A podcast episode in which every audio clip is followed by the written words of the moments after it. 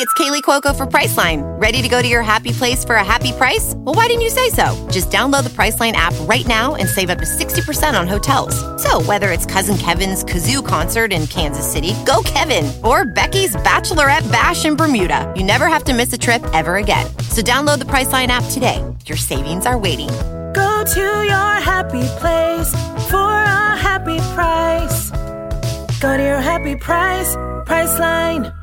One semester of law school. One semester of criminal justice. Two experts. I'm Kristen Caruso. I'm Brandy Egan. Let's go to court. On this episode, I'll talk about bite mark analysis. And I'll be talking about an assassination attempt. Is it Reagan? It is. oh, I'm so excited. I, I don't know anything about you this. You don't? No. I didn't know anything about it either. Okay, this is Yes. great. Oh, Woo. Woo. Woo. But I'm going first. You go first. I saw you looking at me like I'm supposed to start. You go first. I, I think I'm just excited for yours, and I kind of wanted you to start. But fine, we'll go in order. Okay, first of all, poor Ian.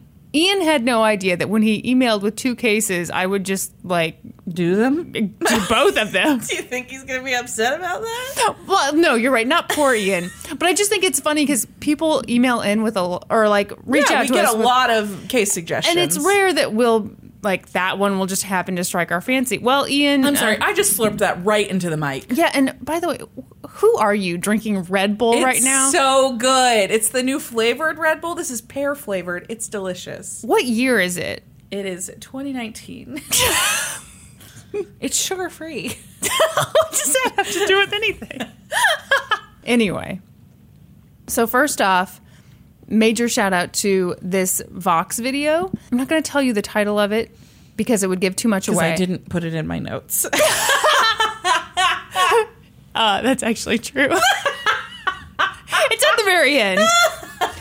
but no, like almost everything comes from that Vox video. So go check it out if you want to um, hear a more professional retelling Excellent. of this case. We're in Milwaukee, Wisconsin. It's 6:45 in the morning, November 3rd, 1984 hmm. a man had just made a very upsetting discovery. He'd found a woman's dead body in a vacant lot by his house. wow. He immediately told the police what he'd seen and they rushed to the scene. That's where they found 63 year old Ione Cychosz. Mm-hmm. So, whatever had happened to her had been awful. Uh, the Vox video showed photos. Really? Not not complete. Like they they blocked out some stuff, but this poor woman. When police arrived, she was just wearing a pair of socks, one shoe, and her bra and shirt had been pulled over her head. She'd been beaten, stabbed, probably raped. She'd undergone just an awful attack.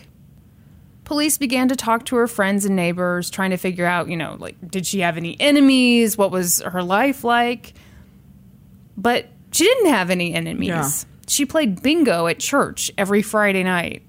She collected aluminum cans to recycle. Everyone said she was just really nice. Mm-hmm. So, what had she been doing on the night she was attacked? Coming home from bingo. Oh, shit. Police were able to. Taking her life in her hands. Yeah, evidently. Ugh. Not a not risky behavior at all. No. Oh. So police were able to establish that she left for bingo at like 8 p.m. and that meant she probably returned home around midnight. Mm-hmm. Her friends had dropped her off near her house, although another article I saw said she took the bus, but whatever. That was the last time they saw her. Investigators were kind of screwed. They talked to a lot of people in the neighborhood. No one had seen anything. Mm-hmm. And this was before they could test for DNA. So, without any witnesses and without some guilt stricken criminal coming forward, they didn't have much to go on. Yeah. They did find a knife near her body, but when they dusted it for fingerprints, nothing. Nothing. But the case wasn't totally hopeless. Whoever had murdered Ione had done something kind of strange. What? he'd bitten her. Like, bitten her a lot. Oh gosh. Yeah. Investigators took dozens of like high quality photos of the bite marks and did basically the only thing they could think to do. They had a dentist come Yeah. in. Makes sense. Dr. Lowell Thomas was a dentist, a forensic uh, Odontologist. Thank you. A forensic odontologist and a professor of dentistry. So they brought him in to examine her body. He made impressions of the marks, studied them up close, and pretty quickly he made a really helpful discovery. The killer had jacked up teeth. Ooh.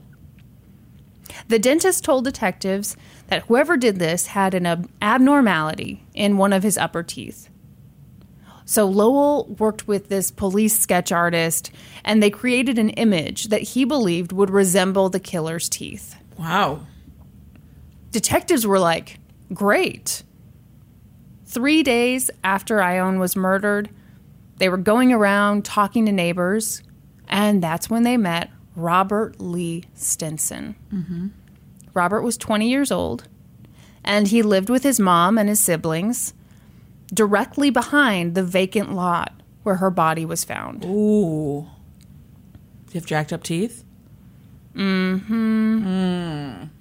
Detectives started asking him questions, you know, where were you the night of the murder? And he told them that he'd been at a party. He'd stayed there till about 11:30 at night, then went home, fell asleep, slept till like 9 a.m. Nothing woke him up, nothing unusual happened to him, he didn't do anything wrong. He just went to a party and went home. No big deal. But as they were talking, the detectives started telling him jokes and Robert laughed.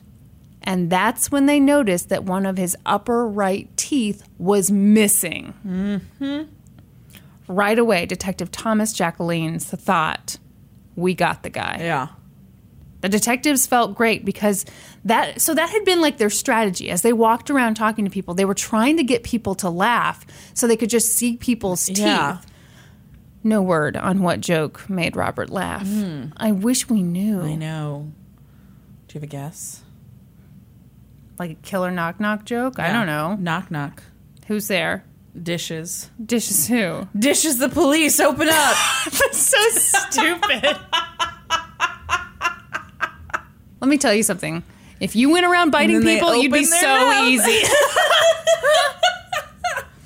what if what if you knew that was the strategy someone was trying to get like what I'd be fucked. Like, you just have to wrap a scarf ah! around your mouth. so they had found their guy. Brilliant. Wonderful. or was it? dun, dun, dun. they told him that they needed him to undergo a dental exam just to clear him as a suspect. And Robert said sure, because he had nothing to hide. So he went to Dr. Lowell Thomas Johnson, and Lowell said, Could you just part your lips like this, Robert? And Robert did, and Lowell said, Okay, now, could I look down here? Okay, that's fine. So that was it. That was 20 seconds. what? Uh huh. What's wrong? 20, That's not a very thorough examination. 20 whole seconds. One Mississippi, two Mississippi. At no point did he consult the sketch that he'd made with that sketch Mm-hmm. artist. He didn't need to. He knew that, those Robert's teeth, teeth. matched the sketch he'd made based off of those bite marks. No. In fact, Brandy, the similarities were remarkable. I'm no odontologist, but I'm saying there's no way you could know that after 20 seconds. Maybe you're just you a got to take crappy odontologist. You got to do that thing where you bite on the paper and it leaves the. That's when you remove excess lipstick. No! it's called blotting. With that, the court ordered that Robert Lee Stinson undergo a complete dental examination. Oh, okay. So that was like great. first step. preliminary Uh-huh. 20 second. Right. How long's the actual exam going to take? Probably 40 seconds. Right. I don't know. So let's back up and talk about forensic odontology for a minute. Let's. By this point, forensic odontology had been around for decades. I think longer than that. What is with your face right now? What- What do you mean? Let me show you how you were looking. I'm listening. You guys, she had one finger up that was propping her mouth open. and then she's acting like I'm the weirdo for not being able to have a conversation with her right now. oh, I'm sorry for being the freak here. so it's used a lot to basically identify dead bodies. And it's pretty accurate. You know, if you have x rays, if you have dental records, and then you have a body right there, you can fairly accurately make an ID on somebody. Right. That makes sense. But it wasn't until like the 1970s that forensic odontology started to compare bite marks to potential criminals. So by the time this science was used on Robert, it was fairly new. Mm-hmm.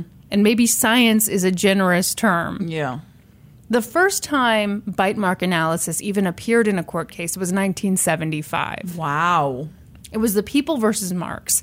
So this guy was accused of killing his landlady, and the thing that you know really helped in his conviction was that the killer had bitten her nose and left. I know, I know. Ah, that makes my stomach all floppy. I know, I don't know. like that at all. So he'd left teeth marks, and the case went to the Court of Appeals, and the appellate court judges were like, "Yeah."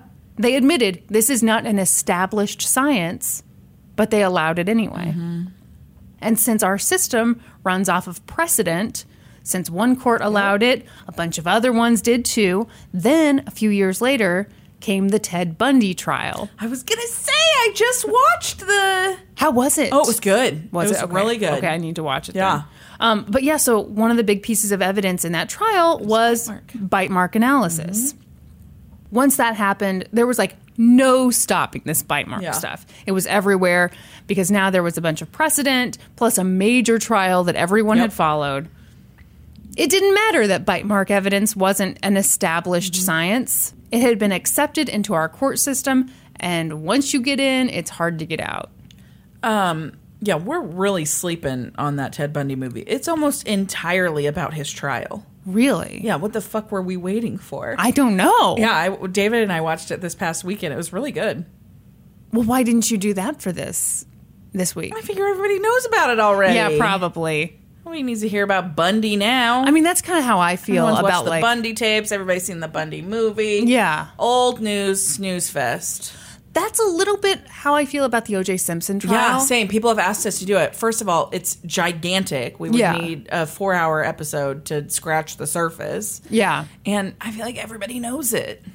it's so good though. It is really like if you came in one day and you were like, "I'm doing O.J. Simpson," I'd be thrilled. Yeah, So maybe that's how people feel. maybe. They just want to hear it from our sweet Midwestern voices. That's right.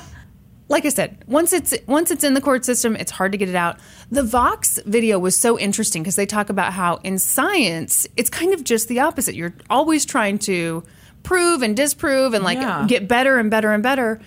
But the court system works totally differently because you know, we want everyone to have a fair trial, Yeah. and one of the ways you can do that is like, well, what happened Well, to this previous to person? so yeah. then, and so it's like, it's terrible for this type of thing. That's so true. I've never thought about that before. Well, thank you. I'm genius. Vox didn't come I up with bet- that I point. Kristen did. that no, no. so this was all pretty scary because bite mark analysis was so new that no one had studied it enough to know whether people who did bite mark analysis could do so with any accuracy whatsoever. Mm-hmm. Yeah. So, Dr. Lowell Thomas Johnson did a more thorough examination of Robert Lee Stinson's teeth. This time, he did an extensive and exhaustive analysis. Mm-hmm. So, don't worry. Two minutes. He stopped for Red Bull, kept going, and he found that Robert's teeth would produce bite marks identical to those found on Ione's body. Did they make him make tooth marks? Bite marks? Um, we'll talk more about what they had him do. But yeah, they did. They did a lot of impressions. They did a mold. They did the whole. What's the difference shebang. between an impression and a mold, Kristen? Do you feel like this is a trick question I just asked you? I mean, I feel like it could be the same thing, right? yeah. But the mold is where you have something tangible that you can. Yeah, that's what an impression is. All right, all right. Impression. You put the tray with the goo in, Yeah. It sits, Uh huh. and then it comes out. And then I guess what you're saying, you take the impression and then you pour the mold from the impression. You're right, Kristen. I apologize sincerely. One more time for the people in the back.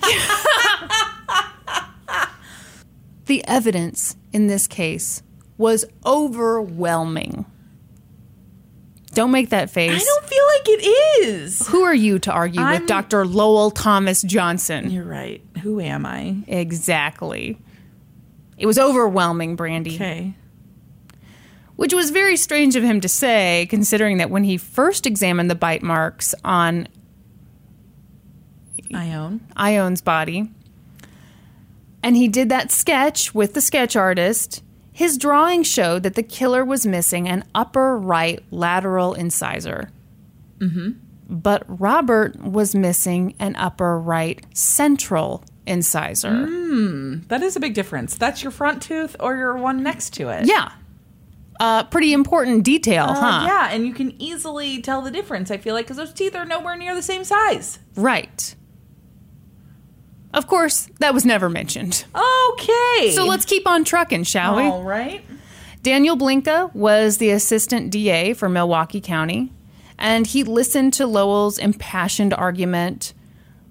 But Daniel wasn't completely convinced. Okay, he was Daniel was not the only one on this prosecutorial Yeah. team, but he was the only one interviewed for this video. And it was interesting to hear him because he was just like, Got set on igloo in here today? I know it's so cold. Do you want me to change? Let's see what we've got here. it's so cold. Let's do 72. Excellent. Um, Norman wants to keep it at 68. No, that's too cold. I agree. I told him it was too cold. We compromised on 70, but it's still freaking It's cold. cold. cold. But it's probably not cold up in his office. Don't sympathize with him. I'm just saying, if he's in his office, it's probably warm up there. it is. It's cold right here. I know you're bundled up right now. Here I am. You're wearing long sleeves. I am, and I've got goosebumps. no pants. so this guy was like, you know, you think about how brutal this crime was. Like Yeah. it was terrible. Yeah. And Daniel was just like, Robert just didn't seem like the guy. He was like so cooperative, Mm-hmm. so nice. He didn't have zero criminal record, but like the only thing on his record was when he was a teenager, he'd been caught shoplifting, which is like, you don't go from shoplifting, Shoplifting to, to, biting a woman to death. right. Which actually, I'm not, I'm not insinuating that she was bit to death, but She was beaten and yeah, Yeah. the whole the whole, yeah. Yeah. So Daniel was like, mm, we don't have enough here. I'm not sure that a jury's going to be convinced. Right. Because I'm not convinced. So Daniel wanted to get a second opinion. And Lowell said, sure, let me recommend a colleague, Dr. Raymond Rawson. Raymond seemed like a great choice. He was well known and respected in this field, so the detectives flew out to Las Vegas to meet with him. Mm-hmm. Raymond came to the hotel room where the detectives were staying. He looked at the molds and the x rays, read over Lowell's findings, and said, Good enough for me. Really? Five days later, Robert was arrested. Wow. Yeah. Huh. Robert freaked out. Uh, yeah. He had not done what he was accused of doing. He wrote a letter to the judge saying, Your Honor, I'm facing life for something I did not commit. He asked for a new lawyer. The lawyer he'd received had only been on the case for two weeks before they went to trial. He just Oh didn't feel good about it. But Judge Janine Geske denied his request. Then, when Robert's defense attorney, Stephen Cohn, made a motion to exclude the bite mark evidence, she denied that too. She called it a recognized area of science. Wow. So, Which Uh, is probably not wrong, but well, I mean, the wording there, a recognized area. Well, Right. yeah, I guess, I guess, sure. But the interesting thing about this case is that, like, because of the timing at this time, a judge didn't, a judge wasn't supposed to weigh in on whether. Whether this evidence was respected in the scientific community, whether it was any good, it was just, I believe the standard was like, would it be helpful to a jury? And sure, it'll be helpful. Of course. But what a stupid standard. Yeah, that's not. Yeah, that's not what this should. This should. Wow, what the decision should be. Right. Yeah. If if the helpful if the helpfulness could make them go in the wrong way, then that's not helpful at all. Exactly. Um, and that didn't change until I want to say, shoot, why didn't I write this down? Didn't put it in her notes. Everybody drink. I want to say it was either 2003 or 1993. I know. A ten-year range. Yes.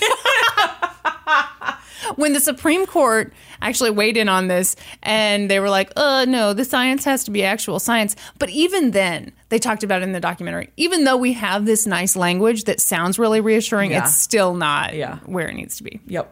Anyway, how dare you make fun of me for not putting things in my notes? I'm just saying.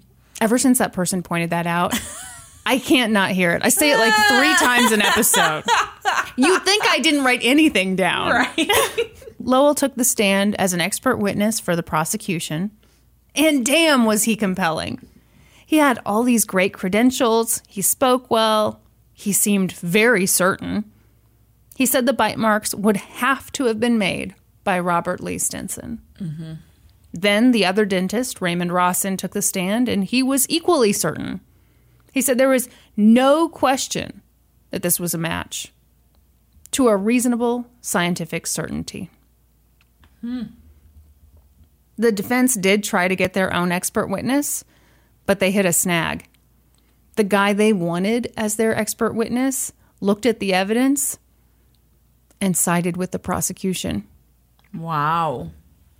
Another source that I read said that Robert's defense attorney also had trouble getting a good expert witness because before the trial, Dr. Lowell Johnson went to this big odontological conference and presented his analysis about this case. So all of a sudden, all of these people who could have been experts had every been od- tainted. Odontologist knows all of this information now. Right. Yeah, that's a problem. Mm-hmm. You can't deliver a, a seminar on a case that's ongoing. Yeah, I wouldn't think so. I would think that would be seen as very unethical. Yes. Evidently not. To take a step back, over the years, it became clear that bite mark analysis is really, really tough and not exact. It's tough to match a person's teeth to a bite because you have to take in so many different factors. say the variables would be huge. Exactly. So the angle of the bite, the force, um, sometimes teeth can look like they're missing when they're not, and vice versa. Yeah, and I would even say like the temperature of the skin that's being bitten would be a huge one. Thank you for saying that because I had something in there and I was like, I, I don't know how to say this without seeming weird, but like, yeah, a person's skin yeah, and maybe when the body is discovered, Yeah, all of that, all I of that feel like could impact have an things. impact. Yes. But in this trial, the jury didn't get a sense of how inexact bite mark Mm. analysis really is. And that was apparently fine. Oh, I did write this down because back then the only requirement for expert testimony was that it be relevant and helpful to the jury. Wow. It wasn't until a Supreme Court decision in 1993, Ooh. Brandy, That was one of the years you mentioned. it was one of the years that we have the new standard we have now that expert testimony has to come from established science and that the science has to have a method for testing. Hmm. Hey, I didn't do too bad, right? You got it. You nailed it. well, with the exception of the year ish, fudging, fudging it all you were up. Fifty percent correct. Thank you. What's the standard we aim for here? Just helpful and relevant to the listeners, That's right? right. No scientific 30, basis. here. 38% accuracy is really all we're aiming for. And we hit that 60% of the time. That's right. So, in his testimony, Lowell told the jury that the work he'd done had no margin for error. what? Okay, this is what drives me crazy. Because they, one of the things they always say is like, well, you know, it's up to the jury to decide how much weight they're going to give an expert's testimony. And it's like, well, okay, but if someone comes up and they say, here are all of my impressive credentials. Yeah, exactly. And the evidence is allowed into a court of law, why would I assume that they were full of shit? No, you wouldn't. It- that's exactly it. You would not. especially if there's two of them mm-hmm. and no expert witness for the defense. Yeah. What am I supposed to think Yep. as a juror? Yep, exactly. Then Robert took the stand in his own defense. He told the jury that on the night of the murder, he'd been at a party and he'd stayed there until 12:30 at night. Then went home. Then he went to the store with a friend. What? He never said that before. Uh-huh. Okay. He walked behind his house. As he walked, he heard footsteps and someone saying, shh, shh, in the alley. What? So, yeah, um, that's not even close to the story that he told police initially. So the No. prosecution obviously jumps up Yeah. and they're like, uh, hey, uh, you initially told police that you went to a party, got home, fell asleep. You didn't tell police that you went to the store. Yeah, or, Or that, that anybody was in the alley shushing anyone. And like Robert just kind of squirmed through this. Mm-hmm. He said something, I can't remember what it was, but the prosecution had made their point. Yeah. Robert had changed his story. Yep. Robert was a liar. Yep. oh, bad, bad move, Robert. Why do you think he did that? Because, I mean, obviously, I think it's obvious to everyone now. He did not do this crime. Yeah, I think he thought that if he could present Yeah. another suspect, it would probably yeah. help him. Yeah. I mean, he was, what, 20 years old? Yeah. He didn't have confidence in his defense Mm-hmm. attorney. Yeah, right. And he was just like, well, what can I say now? yep. After just three days at trial, both sides gave their closing arguments. The prosecution talked about the bite marks. The defense talked about how police hadn't thoroughly investigated this case. Yeah. They'd found another suspect a block or two away from the crime scene, but they didn't test his teeth. He's a suspect. The jury went into deliberation. They came out two hours later, and they found him guilty. Guilty. Yeah. Of course they did. First degree murder. Yeah. Yeah. He received life in prison. Oh my gosh. But how can you blame them though? Oh, right. No, exactly. They had But no idea. Now tell us the great part where he's exonerated and all of that. Don't make that face.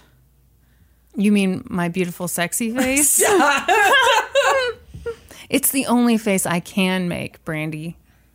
Some people have resting bitch face. You have sexy, beautiful Resting, resting sexy sexy, face. sexy, beautiful face. No, I definitely have RBF. I do oh, not have RBF. Well, you have slurping that Diet Coke, swishing that around. Gosh. Yeah, you have a very pleasant face. Thank you.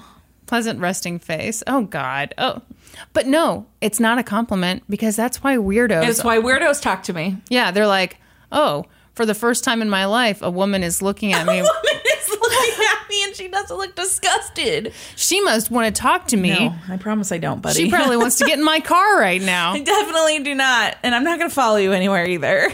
How many times have you been asked to get in someone's car? Uh, I don't know that I've been asked to get in someone's car. I definitely like I was at the post office once and this guy like from the intersection mm-hmm. like motioned to me to like stand still. I was in the post office parking lot. Uh-huh. And then he pulled into the parking lot and he was like I had already like gotten in my car and I was piecing out of there. Why? Why didn't you obediently stand still for this and man? So then he follows me out of the parking lot and he follows me until he can pull up next oh, to me Oh, no, at no, a light. No. And he's like, roll your window down. Roll your window down. I was like, I'm good. I'm good. Yeah. And he was like, follow me. And he like wanted me to turn and follow him. And I was like, Absolutely not, weirdo. no, dude, I'm good. I was like, you caught a glimpse of me in a parking lot from several yards away. Like, how cute could I possibly be? It turned out that Brandy had a flat tire that day. She was. There was a man with an axe in the back of my car. And Brandy's like, quit hitting on me, good Samaritan. Did I tell you? I feel like I've told this on the podcast. Yeah, where I was driving when I was driving down the highway, and those two weirdos wanted me to stop at a rest stop with Yes. them. No thanks. Maybe you haven't told it on the podcast. Okay, well, If I haven't, I just did. I was yeah. driving down the highway by myself. I was like 20 years old. These two guys pulled up in a car next to me. They were honking and waving, trying to get me to pull off at a fucking rest stop. Yeah. No, No. thanks, sir. I can rape myself.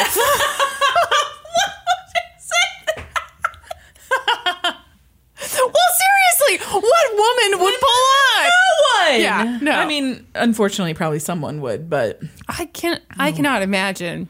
ooh, Rest stops are scary enough as they are. Yeah. I'm not gonna like voluntarily make some No new shit. friends. Okay, so is has he been exonerated? I'm sorry, I'm not busy talking about that. I'm, did I say I'm not busy?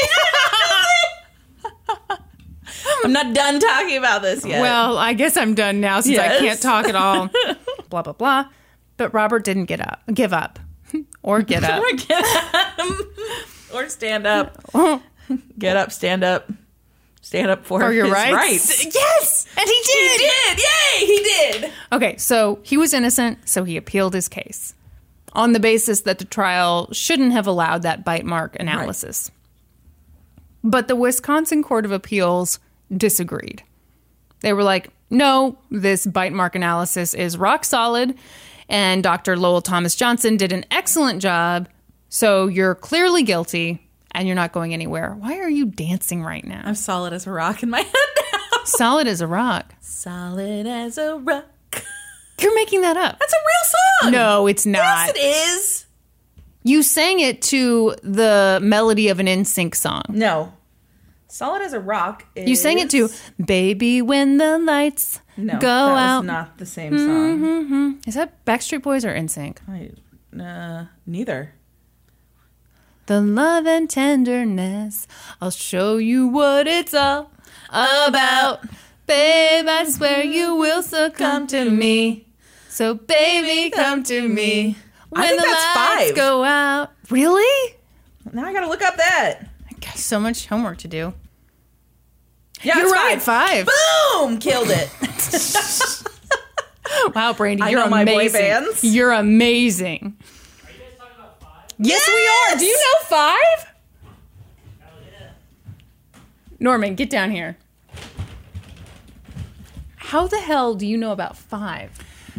Well, because Disney Channel would air the Five Bewitched concert all the time. Oh, Bewitched. Remember Say Bewitched? la vie. Yes. They had a Say they had a live will, concert say at you uh, won't, say you'll do what I don't. Oh, sorry. Go ahead. they had a live concert at Disney World, and Disney Channel aired it all the time. So, were you just sitting up in your office listening, Listening to your us sing. favorite podcast? Yeah, I heard you guys singing. Do you want to give us an endorsement right now? No, Wait, what? Get back here! Get back here! Say we're the best podcast. You are the gaming historian's favorite podcast. Wow. Wow. Wow. You guys, he said it. You just couldn't hear it. Yeah, he just got really shy The about how much whispers. he loves rock it. steady. And we begin to rock. Steady. Steady rocking all night long. Okay. You've never heard that song? No, I'm sorry. Okay. This is the second time today. Like Norman brought up a song this morning. What song? That song that Oh, that right. That's right. That uh, insensitive or something. Jann Arden. Yeah, I swear to you, I had never heard that song. yeah, he sang it, and I can get like the the chorus of it, but I didn't remember any of the verse. Okay, that's saying Yeah. something. Um, this episode is a mess, I- and yes. I blame you. I'm sorry because I danced to a song. Yes, you because you do your creepy like silent. What was that? We were listening to that thing before the episode, and my so my computer was unmuted. I apologize. Mm-hmm. How dare you? I won't let it happen again, boss. yeah. Okay, so he stands up, he gets up, he stands up, he stands up for his rights. Uh huh. And the Wisconsin Court of Appeals was like, you should give up the fight. Yeah. Because they turned him down. Mm-hmm. Um, in 2003, he'd been in prison for 18 years. Ugh.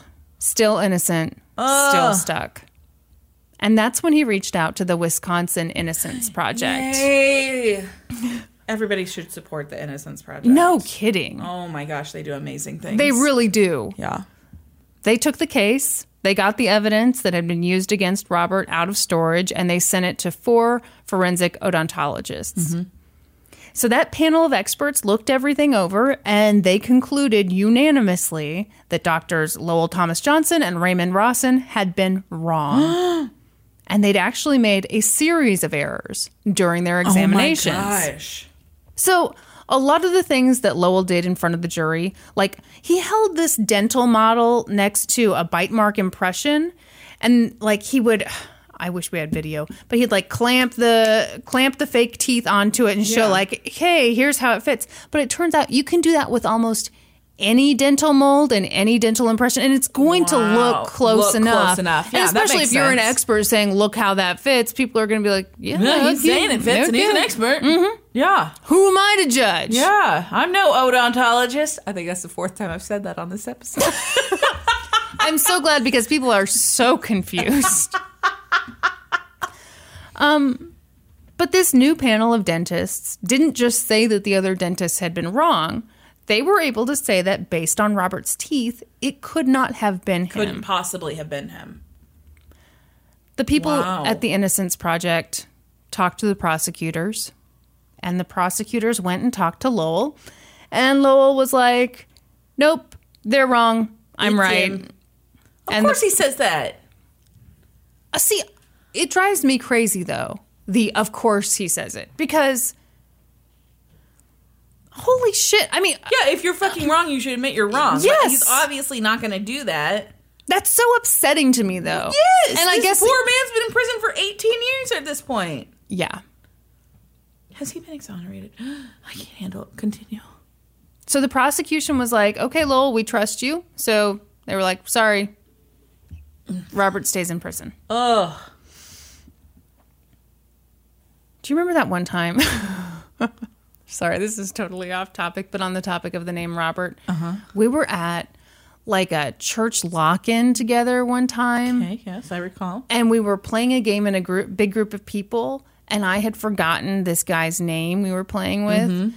And I was supposed to write down everyone's name to keep score. And I thought I'd be slick. And I was like, Oh, how do you spell your name? and he looked at me like, and he goes, R O B.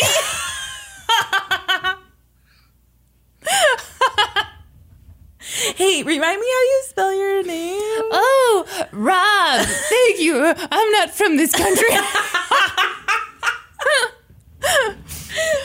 okay. Um, Um, so occasionally we'll do so when we check people in at the salon, uh, Yeah. like either to tan or whatever, they'll give us their names, and like I'll do that occasionally, and it, it bites you in the ass sometimes. Like I'll be like, "Oh, r- remind me how to spell your last name." Oh, oh, S M I T H. Yeah, okay, so it's the standard. I just wasn't sure. I didn't know if there was a silent E at the end of it. But I feel like that has to work in your favor more often because people feel like, oh, they know me. yes, yeah. More often than not, it works in your favor until yeah, you get one that you're Until like, you get a Smith. okay, great. yes, I was testing you, really. So the Innocence Project was like, well, shit. Mm-hmm. What else can we do?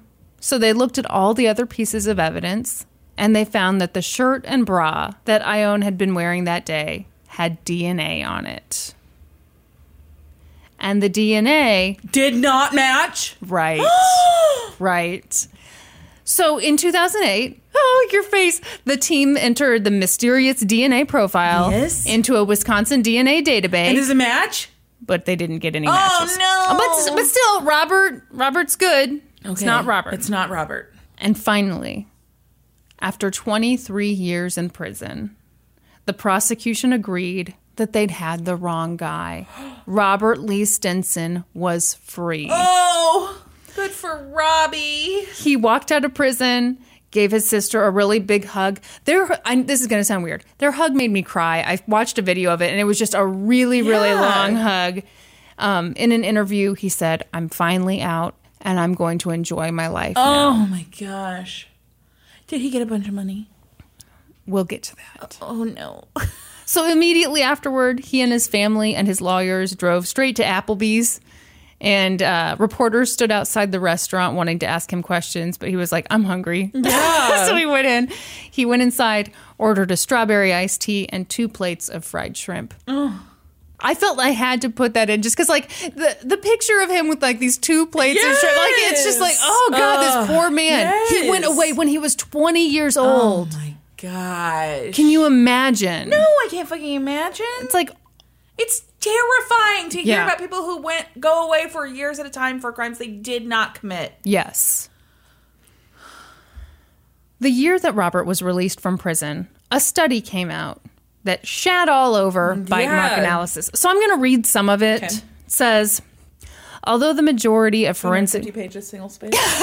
254 pages. Everybody just hang tight, okay? if you think I'm just going to pick out the important parts, you're dead wrong. Although the majority of forensic odontologists, which Brandy is not one of, are satisfied that bite marks can demonstrate sufficient detail for positive ID, no scientific studies support this assessment, and no large population studies have been conducted. Wow. In numerous instances, experts diverge widely in their evaluations of the same bite mark evidence, which has led to questioning of the value and scientific object- objectivity of such evidence. In other words, this is not science. Bullshit. Mm-hmm. Wow. Then, in 2010, after Robert had been out of prison for a year, investigators found the man whose DNA matched the DNA on the sweater. It was Moses Price Jr. Okay, this guy scares the shit out of Okay. me. Okay, so he'd never been a suspect in her uh-huh. murder. And in fact, around the time Robert was arrested, Moses pled guilty to two armed robbery charges. He had also been accused of rape, but my understanding is that because he pled guilty to those two other charges, they dropped were the- like, we'll pretend you didn't do that, which is great. Yeah. Um, and also, don't worry, he was also a known murderer. He killed a guy and set the man's house on fire. oh my gosh. Yeah. Once police had the DNA match, they interviewed Moses and he confessed. He said he'd been drinking that night, saw her, blacked out. Next thing he knew, he was on top of her. Oh my gosh. The detective was like, You know, someone went to prison for this for 23 years. Yeah. And Moses was just like, "Oh no, my oh, bad." too He he did this thing of like, "Oh my gosh, I had no idea. If I'd had any idea." Bullshit. Yeah, exactly. Bullshit. Exactly. And I do not buy that you didn't know Yeah. that someone went to prison for No. that. No, when you commit a murder, you keep tabs on it. To, We've we've seen all the movies. They all have scrapbooks with all the newspaper clippings. hey, I am constantly checking up on that murder I committed a few years ago just to see if they've put any pieces together yet. They're tracking down the laugher right now. So far. uh, for the record, I've committed no murders. That's exactly what a murderer would say. but what about Robert? As I said, the crime took place when he was 20 years old. He'd been in prison for 23 years for a crime he didn't commit. He had nothing to show for the time that he'd been locked up. So he asked the state for compensation. Mm-hmm. So, cue the big eye roll from me here. Yeah. Wisconsin limits compensation for wrongfully convicted people to just $5,000 per year. Hold on. It gets 5,000? it gets worse. 5,000 per year or 25 grand total. What? Yeah. Yeah. That's what your time is worth. That's some bullshit. Yeah. Can he sue the state? So, okay. But there was a loophole in this where the board can ask lawmakers to approve more than the standard amount. So Robert asked for $115,000. That's all he asked for? It's- millions, buddy. You I go for millions. I know. It was only five grand per year. I think it was like, if we're going to get anything, Yeah. it's going to be this low amount. And he told everyone all he wanted was to be able to buy a car and for himself to be able to go to school for a criminal justice degree. That's all Oh he wanted. Gosh. Eventually, they did award him that amount. I read another article that said that he got less than that, but anyway. I can't handle that. Let's go with the, this version. But everyone with half a brain knew that Robert deserved more. Yes. So he filed a lawsuit saying that he'd had an unfair trial. Yes. Uh, True. Yes. Initially, he sought $1 million per year of incarceration. Okay. Yeah, I'm, I'm kind of like, sure, start Sure. with that. Yeah, shoot for the moon, buddy. You'll land among the stars. Brandy made that up just now, and it is beautiful. But his case got delayed and delayed and delayed. And Brandy, are you ready to be so pissed off at me right now? did he die? No, no, no. Sorry. no, um, actually, I believe in one of the articles he read, I don't know if they're still together, but after he got out of prison, his high school sweetheart reached out to him and they got engaged. But anyway, the, ca- the the point is, this has been delayed for nine years. You, this isn't finished. It's You fucking asshole. it's, it's slated to go to trial in June of 2019. what is the matter with you, Kristen? By the time I got to that point, I'd already written everything. I'm so sorry. You guys, Brandy looks like a puddle right now. I'm sorry. What is the matter with you? I tried looking. I couldn't find anything on it because obviously it's now that we're recording this, it's May. Yeah, it's May of 2019. Yeah. It's like the last three days of May Yes, 2019. it, it sure is. Holy shit. uh, so we'll have to follow up on that one. will we? No. Kristen never will. You will. I will. That's right. I'm so sorry. Everything around here.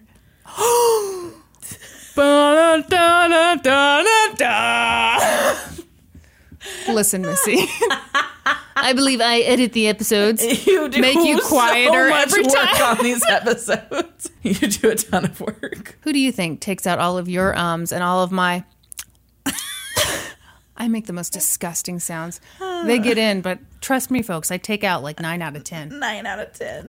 This episode is brought to you by Shopify. Do you have a point of sale system you can trust, or is it a real POS?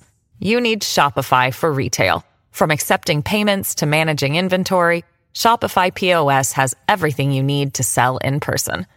Go to shopify.com slash system, all lowercase, to take your retail business to the next level today. That's shopify.com slash system.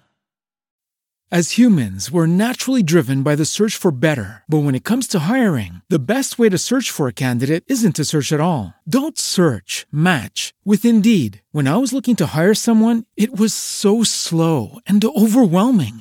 I wish I had used Indeed. If you need to hire, you need Indeed. Indeed is your matching and hiring platform with over 350 million global monthly visitors, according to Indeed data, and a matching engine that helps you find quality candidates fast. Ditch the busy work. Use Indeed for scheduling, screening, and messaging so you can connect with candidates faster. And Indeed doesn't just help you hire faster. 93% of employers agree Indeed delivers the highest quality matches compared to other job sites, according to a recent Indeed survey. And listeners of this show will get a $75 sponsored job credit to get your jobs more visibility at Indeed.com slash podcast. That's Indeed.com slash podcast. Terms and conditions apply. I'm so excited. Oh, oh my god, I almost said something terrible. I'm so excited for assassination. Yes. Great. I didn't mean that. I just mean like I vaguely know this story, but I'm so so Yes. excited to so hear about it. I uh, just kind of stumbled across this case because there's a really good article about it on uh, for the Crime Library, obviously, and then also Oh. On on, Famous Trials, our two, like my favorite source and your favorite source. Yes. So, um, and this comes entirely from those two sources. Okay. with like a dash of Wikipedia. just a sprinkling over the top. Very good. Um, okay, so it is March 30th, 1981. Ronald Reagan is in his first term as president, and we're in Washington, D.C. at the Hilton Hotel. Reagan was there speaking to a group of about 3,500 union delegates. He did his speech. Um, he was well, really well known for his speeches. I guess he was called the Great Communicator. Well, he was a former movie star. Absolutely, yeah. He was uh, very charming, very engaging, um, and so And anyone who has any TV experience is obviously going to be a great speaker, as we've come to find out. yeah. It turns out that's not true. um, so he finishes his speech, and then, surrounded by his aides and his Secret Service, he walked out of the ballroom through the lobby of the Hilton and walked through the door to his waiting limousine. Um, he was waving at the crowd of people who were outside. There were reporters and onlookers when all of a sudden a young man went into a shooter's crouch, both hands on a handgun. A shooter's crouch. Is that like? It's like yeah, like Yeah, okay, I- down, I yeah, gotcha. Yeah, um, and the man fired.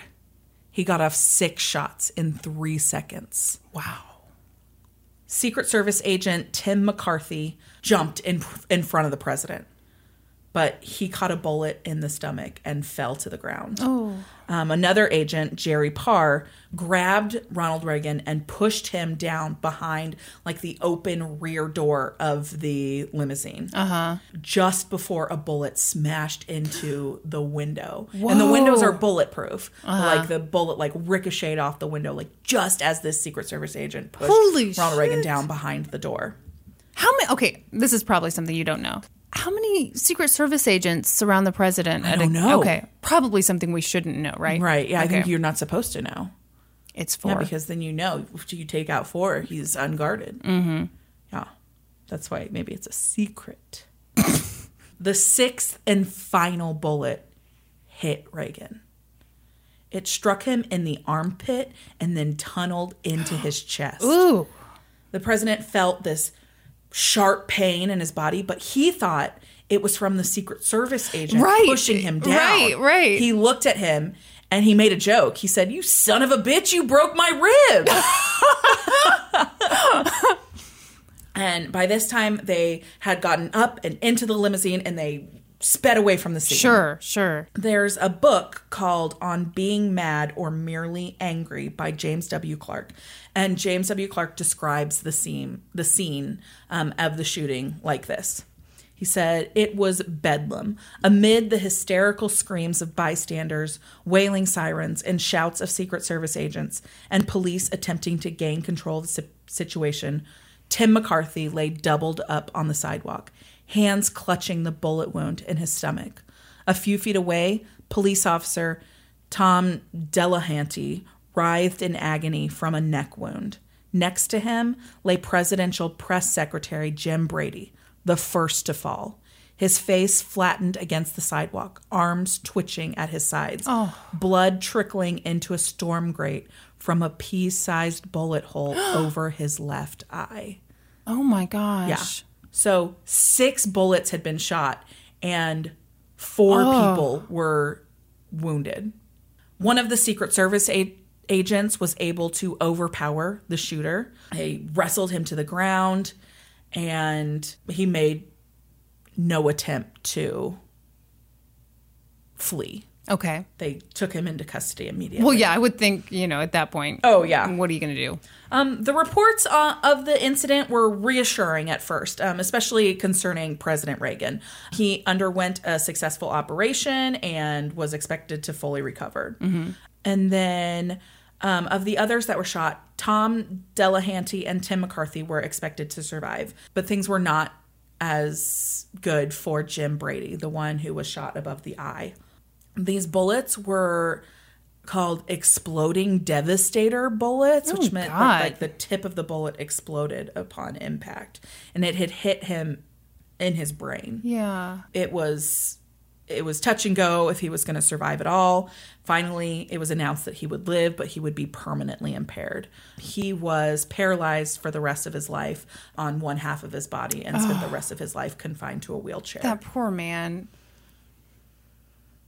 So, news of this shooting, you know, goes out, this assassination attempt, and all of the attention is focused on the shooter. Who would do this? And more importantly, why? So, the shooter was identified as John Warnock Hinckley Jr. It pretty quickly they found out that there was no political motivation whatsoever. That is the weirdest thing to me. Instead, he was trying to impress a woman. Uh huh. Jodie Foster. Yes. this is the one part I know. Fucking nuts. Well, I mean, it just shows. Like, I mean, we're we're like trying to find logic in this, but Yeah. you know, he yeah. he was deeply troubled. Clearly, Let- We're about to find out how deeply troubled he was. but was Jodie Foster impressed? she was not. what weird? Yeah, you'll hear how unimpressed she was later. Women can be so difficult to read. So, John Warnock Hinckley Jr. was born in Oklahoma in May of 1955. um, May 29th of 1955. So that is Oh. today. Oh, gross. Yes. Happy birthday. Happy birthday. Question Ugh. mark. Um, he was the youngest of three children to John Hinckley Sr., who they called Jack, and uh, his wife, Joanne Moore Hinckley. Jack was a businessman and later became chairman and president of the Vanderbilt Energy Corporation. And then Joanne was a homemaker. So this was a, a pretty, they were a well to do family.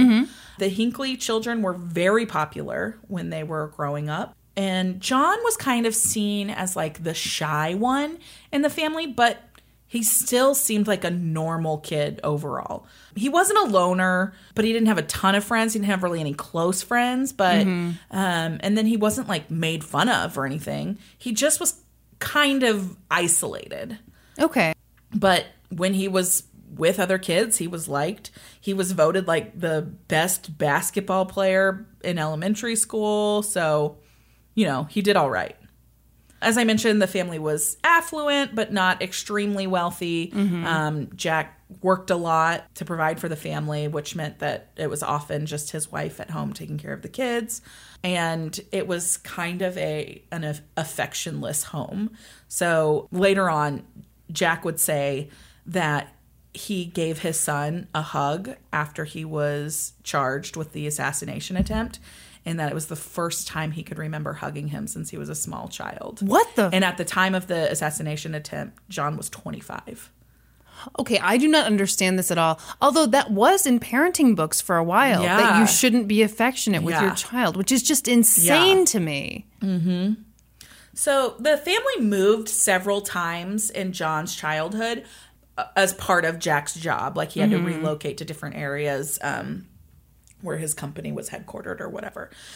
When he was in the sixth grade, the family moved to Dallas um, and they had a really nice house. They had a swimming pool and a like the big thing was that they had this like Coke vending machine in their house, which was seen Oh, as like that a would really make you deal. the Oh, yeah. coolest. Can you Yeah. imagine? Yeah. So again, like John seemed very well liked by his classmates. He was active and an active participant in school activities. He was actually so popular at this point that he was elected president of his seventh grade class and then later his ninth grade class. Wow. Yeah. He also was the manager of the school football team. And during junior high, so during the same time when he was living in Dallas, he became really interested in music. He started playing the guitar, but this is kind of where his shyness Uh-huh. he wouldn't ki- kicked in. He wouldn't play in front of anyone. Okay. He became very interested in music. It wasn't until um, high school that John started to exhibit what some might call like signs of trouble. And it again, it wasn't that like anything super weird was going on. In fact, like John's parents' friends always commented on how lucky they were because they're because John wasn't drinking, he wasn't taking drugs, he wasn't running around with a like a bad crowd, he wasn't like having sex with a bunch of girls. He, he wasn't doing anything actually. He'd like completely withdrawn by this point. Okay. And so everybody else is like, "Oh my gosh, how lucky you are that you guys have such a well-behaved kid."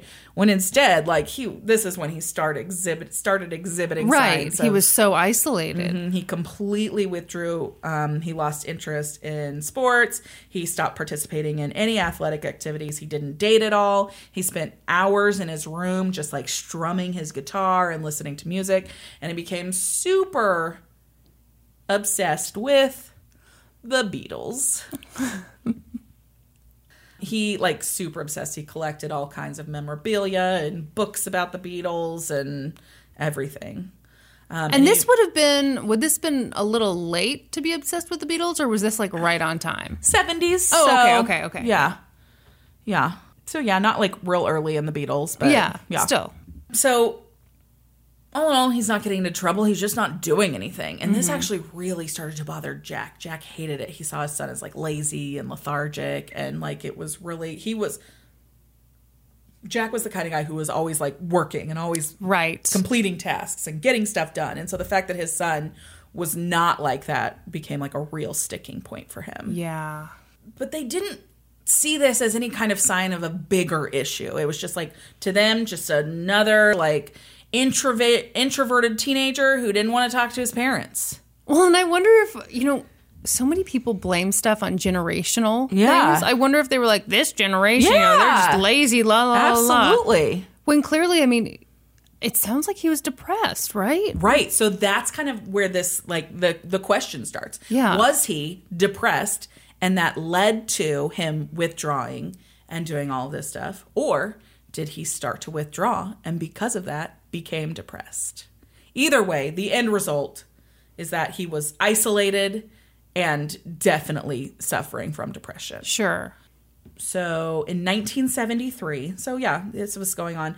He had our John. It was like the year after John had graduated from high school. The family moved again to Evergreen, Colorado. This time, which is a pretty upscale suburb of Denver, and Jack's business had opened a new headquarters there, and so they relocated. And John decided he wasn't going to go.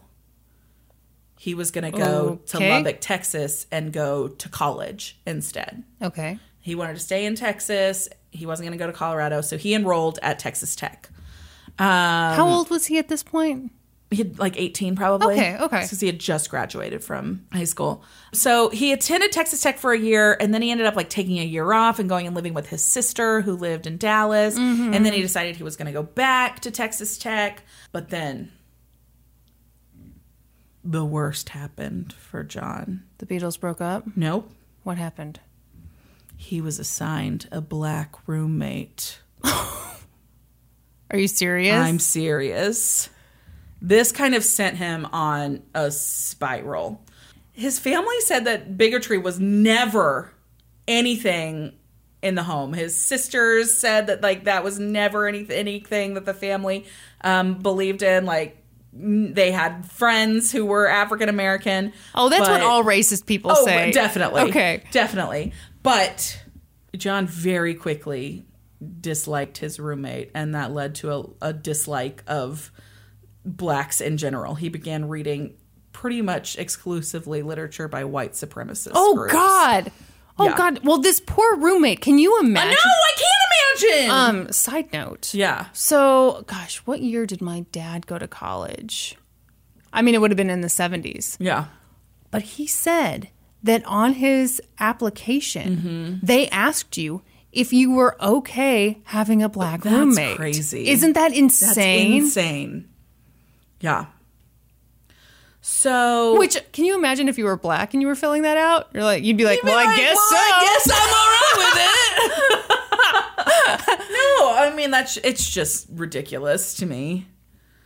Also, a tad racist. Just smid, just a smidgen. I suspect there's racism there might be racism in play here.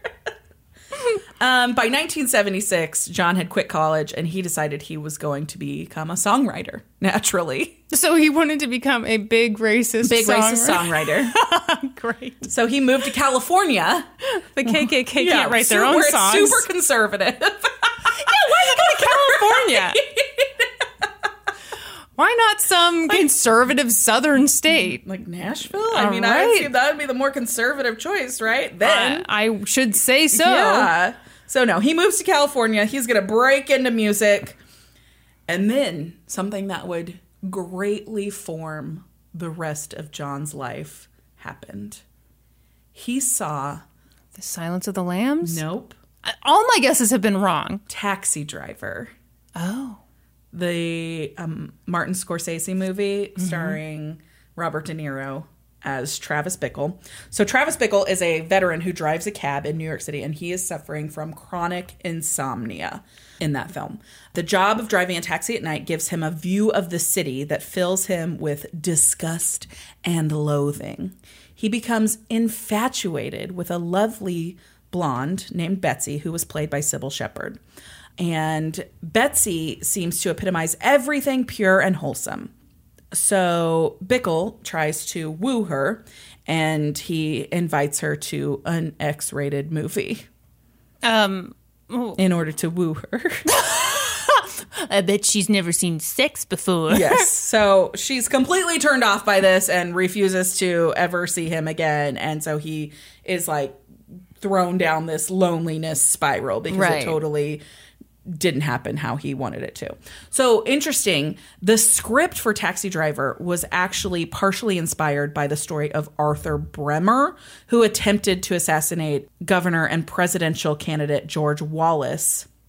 And this assassination attempt after actually left Wallace uh, disabled. Oh. But like the character Bickle, Bremer had offended and lost this young woman that he was courting when he showed her pornography.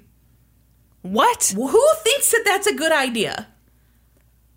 These guys are so dumb and weird. Yeah. So in this movie, in the movie Taxi Driver, I'm assuming I'm telling you this because I'm assuming you've never seen it. How dare you? You've never seen it. Robert I've De Niro. it like once ever. What's the famous line? You Go ahead, make know. my day. No, you had me at hello. no. Life is like a box of chocolates. So in the movie, after um after Bickle's character is rejected by Betsy, he makes friends with Iris, who is this 12 year old prostitute played by Jodie Foster. oh. Bickle hates that she is on the streets, and it becomes like his mission to save her. Mm-hmm. So the the famous line from this is, "You talking to me?" Oh, okay. So that's like a really iconic scene in the movie because it shows that he's like completely spiraled out of reality and into delusion in this film. Okay. Um, so anyway, so John goes to California. This movie comes out. It's like 1976. He sees it 15 times My goodness. and is completely obsessed with it. And Jodie Foster. a 12 year old Jodie Foster. Yes. Um, Great. and it's uh, it's believed that maybe the obsession is kind of linked in some mommy issues that he might have had because his mom's name was Joanne and she was um, her friends all called her Jody. That seems like a bit of a stretch. I, I agree, but um, after the shooting, her friends stopped calling her Jody. I bet they did. That's not funny. yeah, I guess. Oh, that would be a weird thing, wouldn't it? yeah, Yeah. Okay. yeah. So he's off in California. His family's in Colorado. He calls home one day and tells them he's got great news. He's dating this woman named Lynn Collins. She's a young actress from an affluent family, and they had met when she was on a trip to California, which had been a graduation gift from her parents. Only later, after the shooting took place, would John's family learn that, That she was Lynn made Collins up? was a figment of his imagination. She was Yeah. completely made up, and she was modeled on Betsy from Taxi Driver. Okay. Yeah. So he's he's uh he's living in California. He's telling his parents he's got this girlfriend. He's also telling them that he cut a demo and is uh, about to get an agent and all of this stuff. Only also none of that's happening. He is having no success there. And so he ends up moving in September of 76 he moves to Colorado to move in with his parents because he just can't he's not surviving in California. Mm-hmm. He got a job as a busboy. He worked there for a few months and then he was like, "Nope, I want to go back to California. This sucks." and so he decided to move back to California in 1977. And again, didn't work out. So he moved back to Texas Tech to try and make that work. And so he decided to change his major from business administration to English.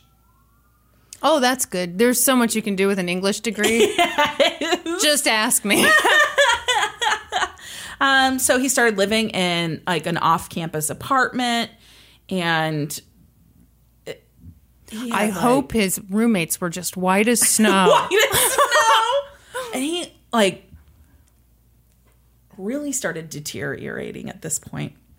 He started going to like the Texas Tech Health Clinic mm-hmm. like almost daily, complaining of different ailments. He had problems with his eyes, with his throat, with his ears, and a persistent case of lightheadedness. Like he always felt like there was something wrong.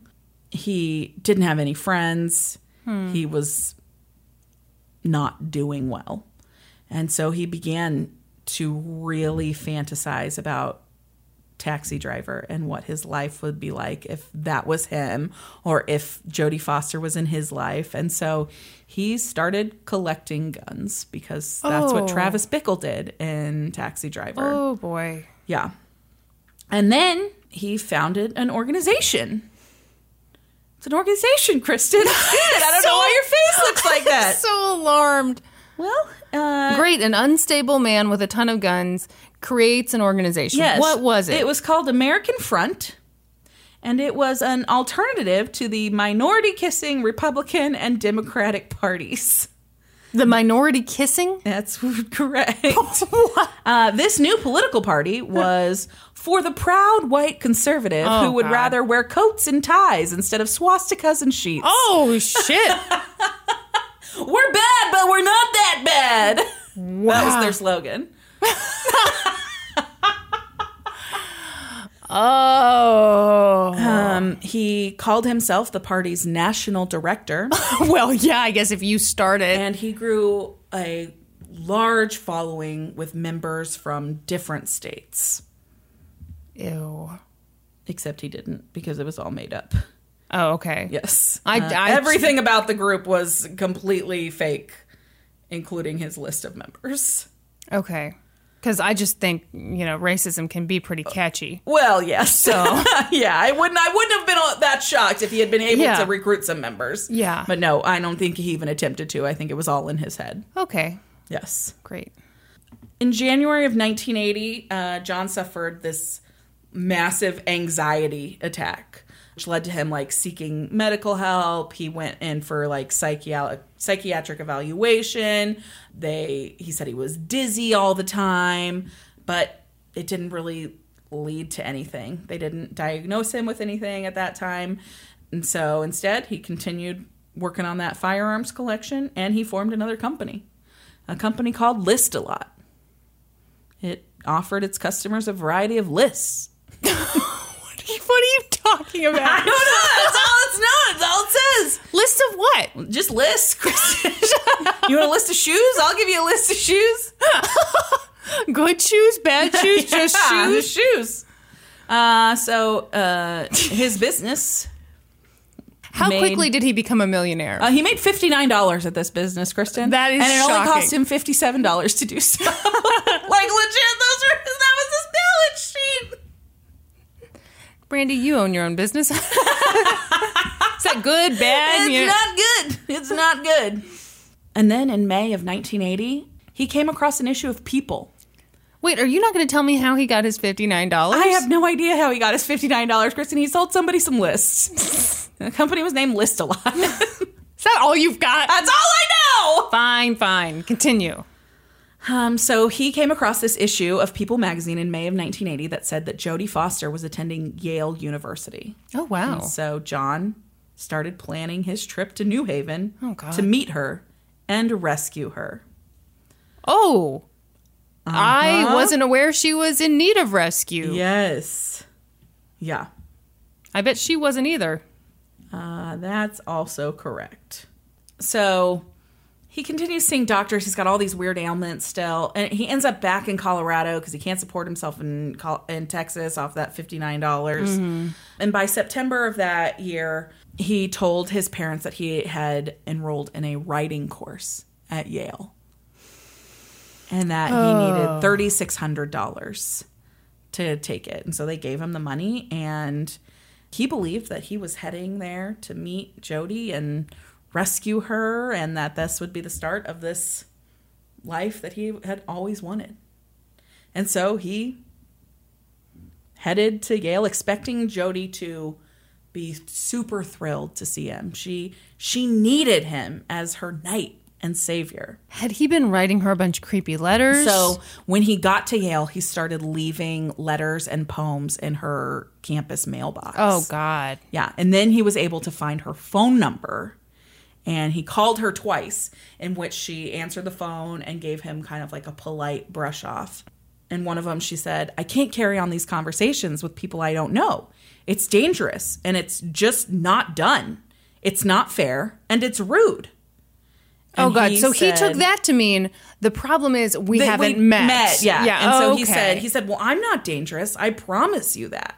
So he tape recorded these conversations that he had with her. Of so course. They, yeah.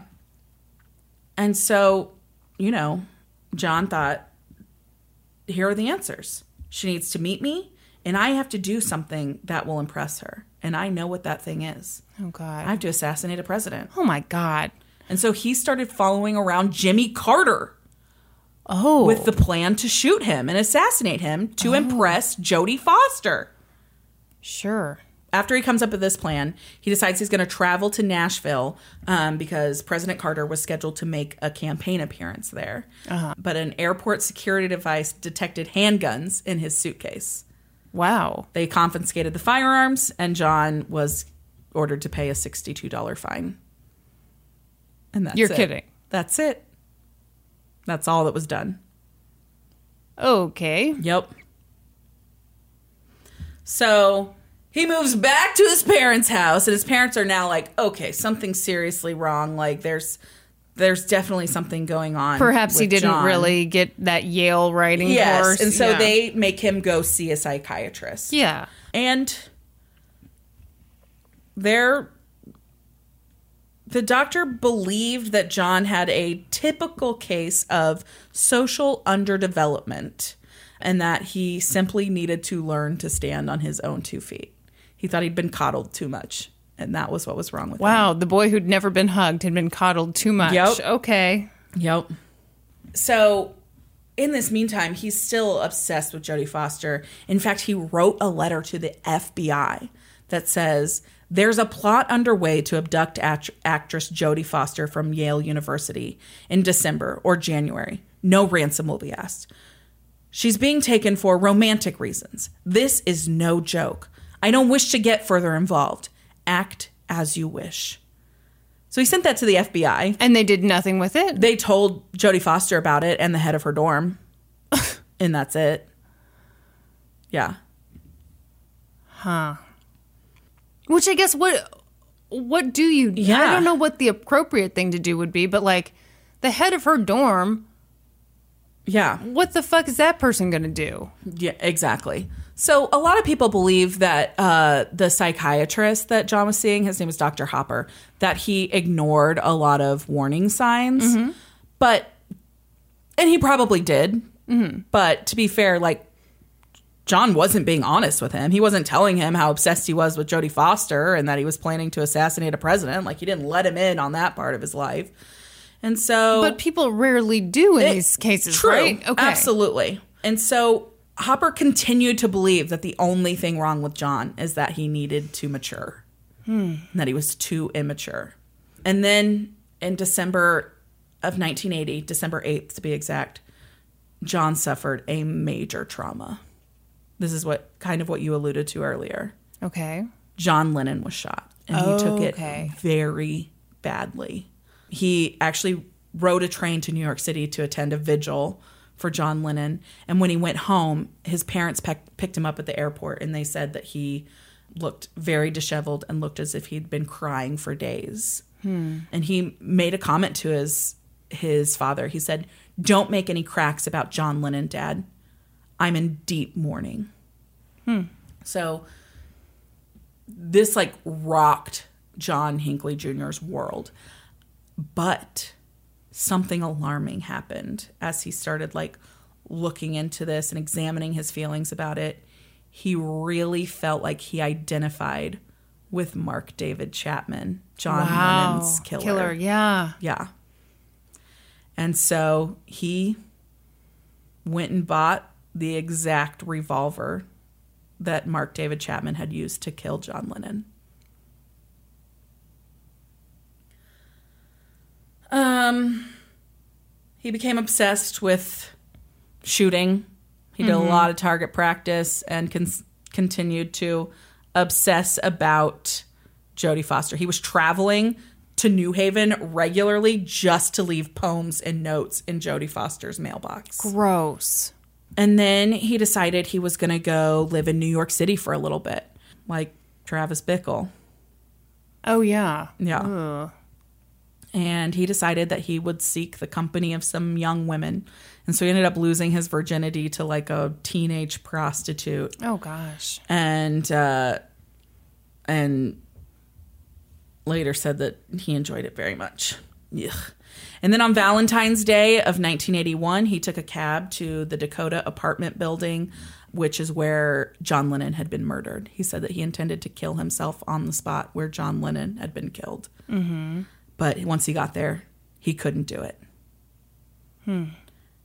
And so he had a final session with his psychiatrist on February 27th, 1981. His his psychiatrist noted that he seemed um the in the worst shape that he'd ever seen him at at that point. And so he encouraged his parents to take a major step and kick him out of the house and tell him he was not allowed to return home, that he needed to fly from the nest. Ooh. And so they did. On March 7th, they told him he could was no longer welcome at their house. They gave him a couple thousand dollars and told him to figure it out. And it was that was it.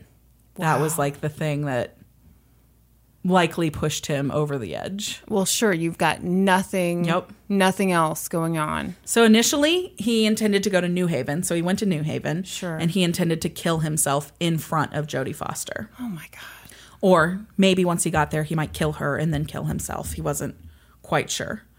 But instead, he took a bus to Washington, D.C. And that's where he saw in a newspaper that President Reagan was scheduled to speak. And so he wrote a letter to Jodie Foster and said, I will admit to you that the reason I'm going ahead with this attempt now is because I just cannot wait any longer to impress you. I've got to do something now to make you understand. So he never mailed that letter. It was found on him. Yeah. So instead of going to New Haven, he went to Washington D.C. and at 1:30 on March 30th, he took a train to the Hilton where he knew President Reagan was going to be speaking, and he waited for him to exit the hotel.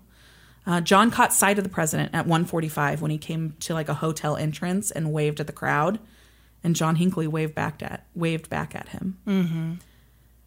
And then at 2:25, President Reagan exited the hotel surrounded by his bodyguards, and Hinckley moved forward toward the president, calling, Mr. President, Mr. President. And as President Reagan turned in his direction, John Hinckley Jr. knelt into his marksman position and fired the six shots. He was still clicking the trigger on the emptied gun when the Secret Service agents tackled him to the Wow. ground. Oh. And as I mentioned earlier, he made no attempt to flee. This was a deeply unhinged, Yeah. mentally ill Yeah. person who had sought co- some kind of help Yeah. and I don't I don't know if you say a mistake was made in his care or what, but he was definitely pushed over the edge. The psychiatrist clearly didn't see the get the full picture, see what was yes. Yeah. Yeah. This is reminding me of the Rebecca Schaeffer Yeah. assassination. So much. he was also inspired by the Lennon assassination. Yes. So there were dozens of witnesses. The shooting itself was captured on videotape. Mm-hmm.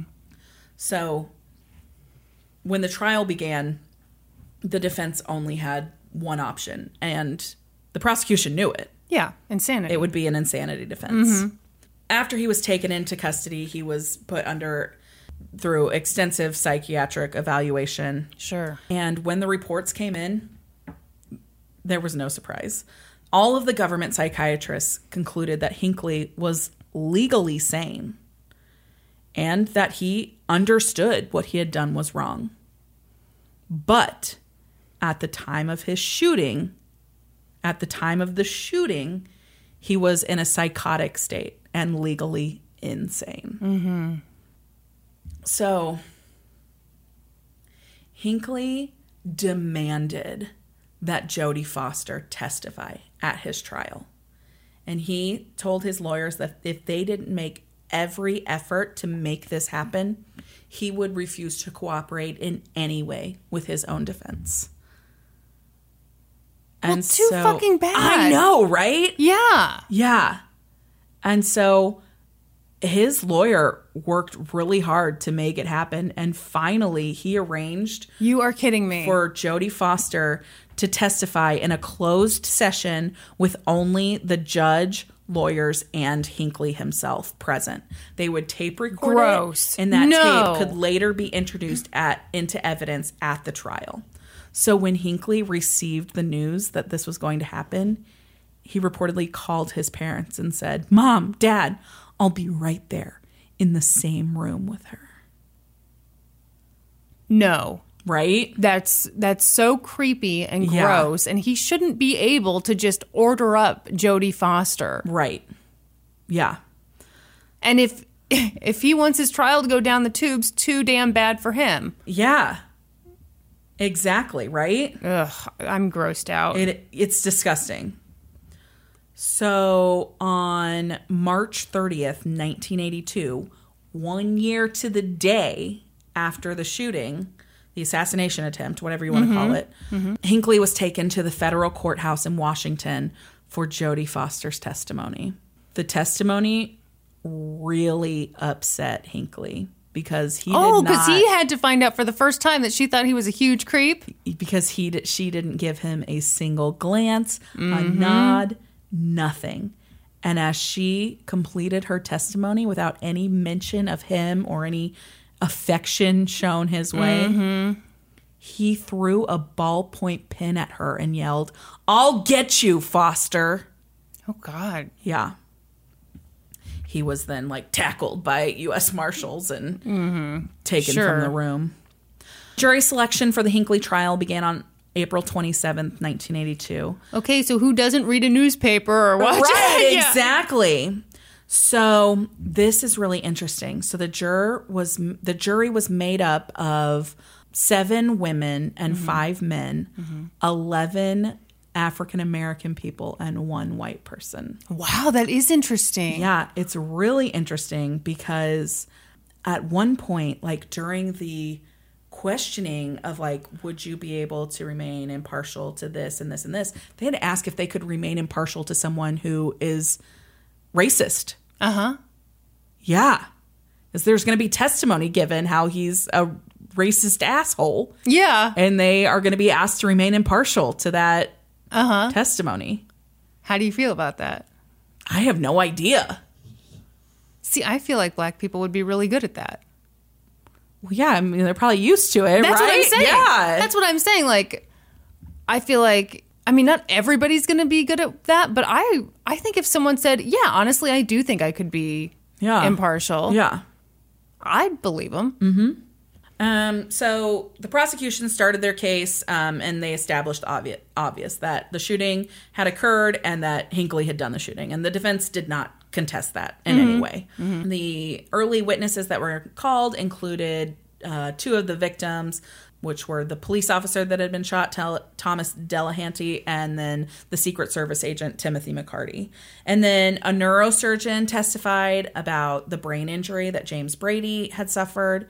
And then they attempted to show premeditation by introducing that video footage that clearly showed Hinckley in the crowd at at a campaign event for Carter.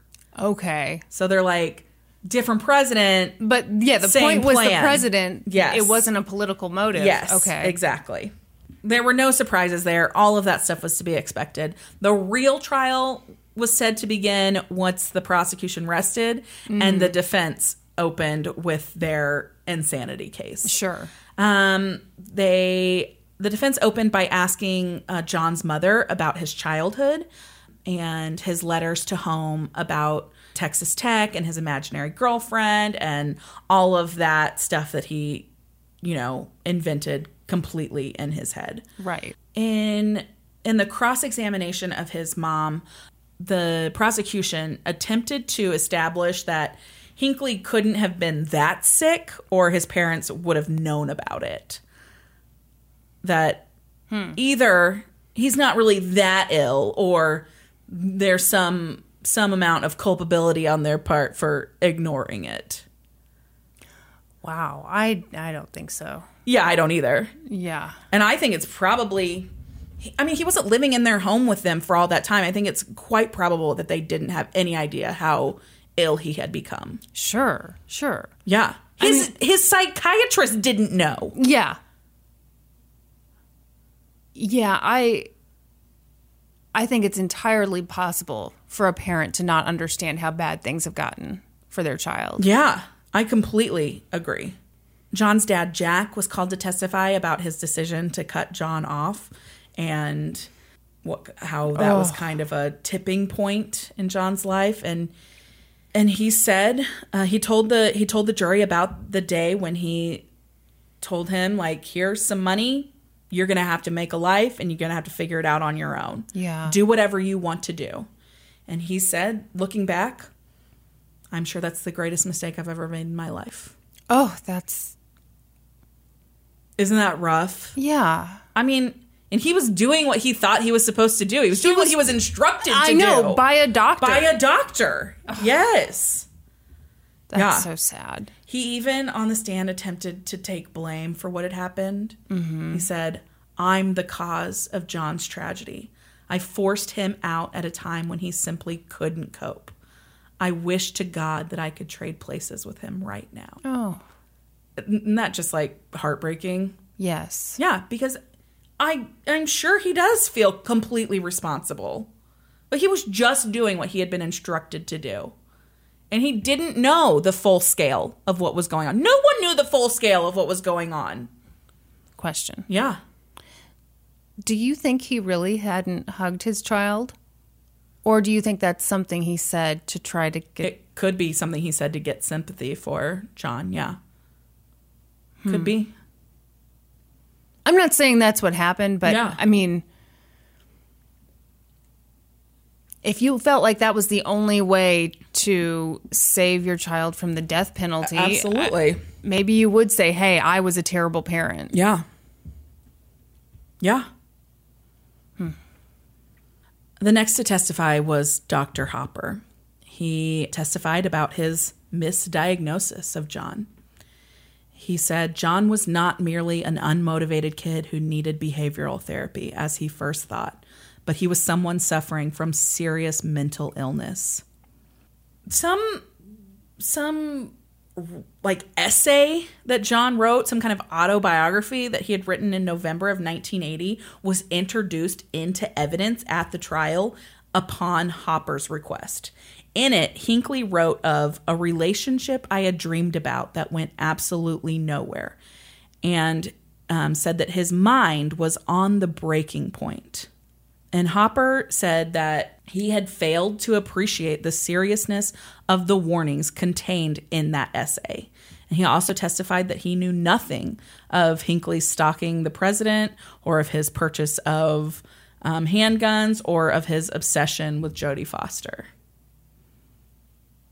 I think this would be the scariest thing about being in that profession. 100%. Yeah. because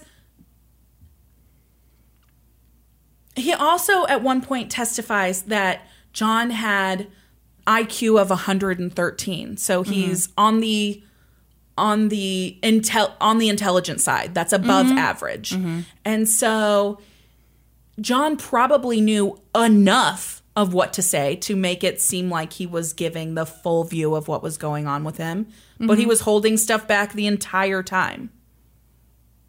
Hmm. I think it's terrifying. Yeah. Yeah. Yeah. This is why we stick to podcasting. That's right. After the doctor was done testifying, TVs were brought in to the courtroom, and the judge told the jury, Ladies and gentlemen, at this point in time, you will see a videotape rendition of a deposition of the witness, Jodie Foster. At this point, like John was sitting at the defense table and he was just kind of like slumped over, not paying attention. He like sat up and like gave his full attention at Sure. that time. And on the tape, Foster described Hinckley's first sets of letters as like love letters and the last batch of letters that she got as distressful sounding. Um, and she said in the video that she gave them to the dean of her college. And then on the tape, she read one of the letters. Um, it was dated March 6th, 1981. And it said, Jodie Foster, love, just wait. I will rescue you very soon. Please cooperate. JWH. And on the stand, she was asked whether she'd ever seen a message like that before.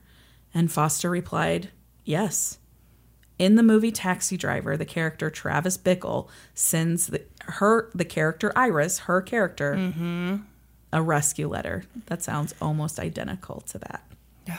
Next came a series of questions that led to Hinckley standing up and running from the courtroom. And, like, What? Ma- U.S. Marshals like chased him down and tackled him. And so this is what this is what she was asked. Now, with respect to the individual John W. Hinckley, looking at him in this courtroom today, do you recall seeing him in person before today? And Jodie said, No. Did you ever respond to his letters? No, I did not. Did you ever invite his approaches? No. Mm-hmm. How would you describe your relationship with John Hinckley? And she said, I don't have any relationship with John Hinckley. And with that, he like jumped up from the table and ran out of the courtroom. Oh my gosh. Yeah. Um, after the videotape testimony, the defense case continued with um, like the phone conversations that he had tape recorded and stuff like that, and hearing Foster saying the thing about, I can't carry on these conversations with people I don't know. Yeah. The defense called two um, psychiatric experts. One testified that he believed that John was suffering from schizophrenia. He saw um, Hinckley as having four major symptoms of mental illness an incapacity to have an ordinary emotional arousal, autistic retreat from reality, depression, including suicidal features, and an inability to work or establish social bounds. Hmm. I think those all make sense. And according to this expert, Hinckley's lack of conviction about his identity led him to snatch like fragments of personality from books and movie characters that he liked or Oh. identified with. And so he created this whole persona off of these bits and pieces of people that he felt he identified with. That makes a creepy amount of it sense makes to me. so much sense. Yeah. I um I once knew this person in college. He was a friend of a friend. Mm-hmm. Dude creeped the shit out of me.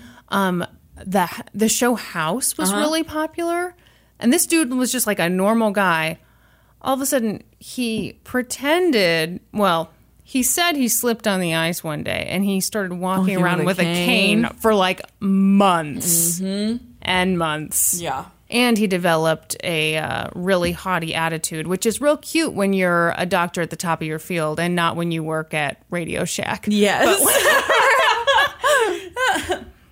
so another like defining moment in John's life, according to this um, expert, was he believed the death of John Lennon because because of that Because, because, because.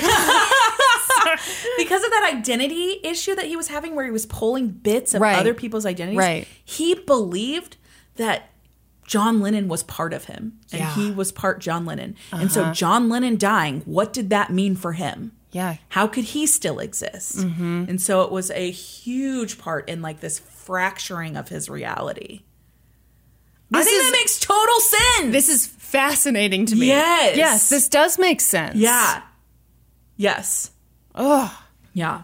So um there was a a recording that Hinckley had done on New Year's Eve and it kind of gave a glimpse into that confusion about John Lennon's death. And this is what he said on this recording. John Lennon is dead. The world is over.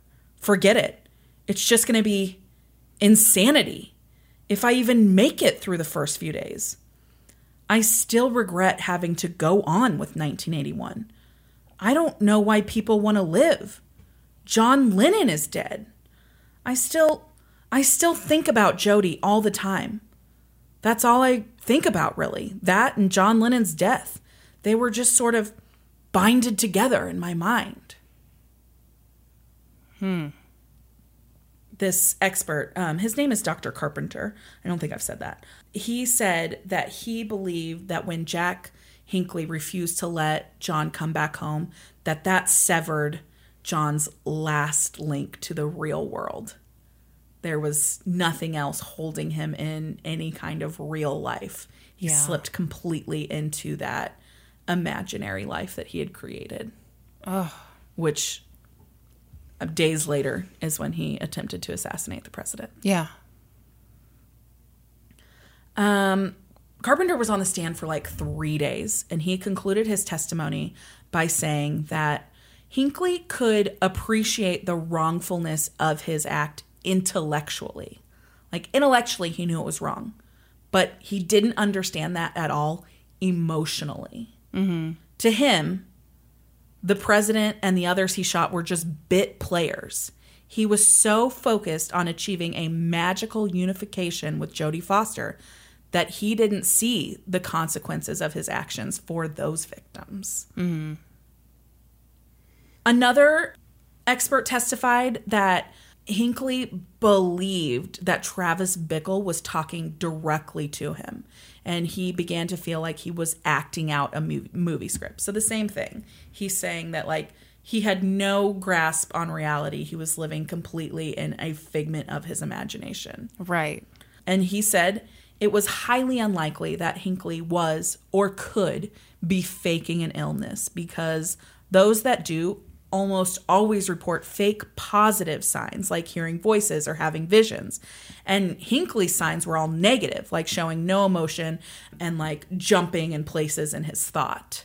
And so he said that, like, to him, that means that this is not, he's not creating this as an argument for Yeah. insanity. Like, Yeah. he's really insane. Which I I believe that he's I believe it too. Yeah. Yeah.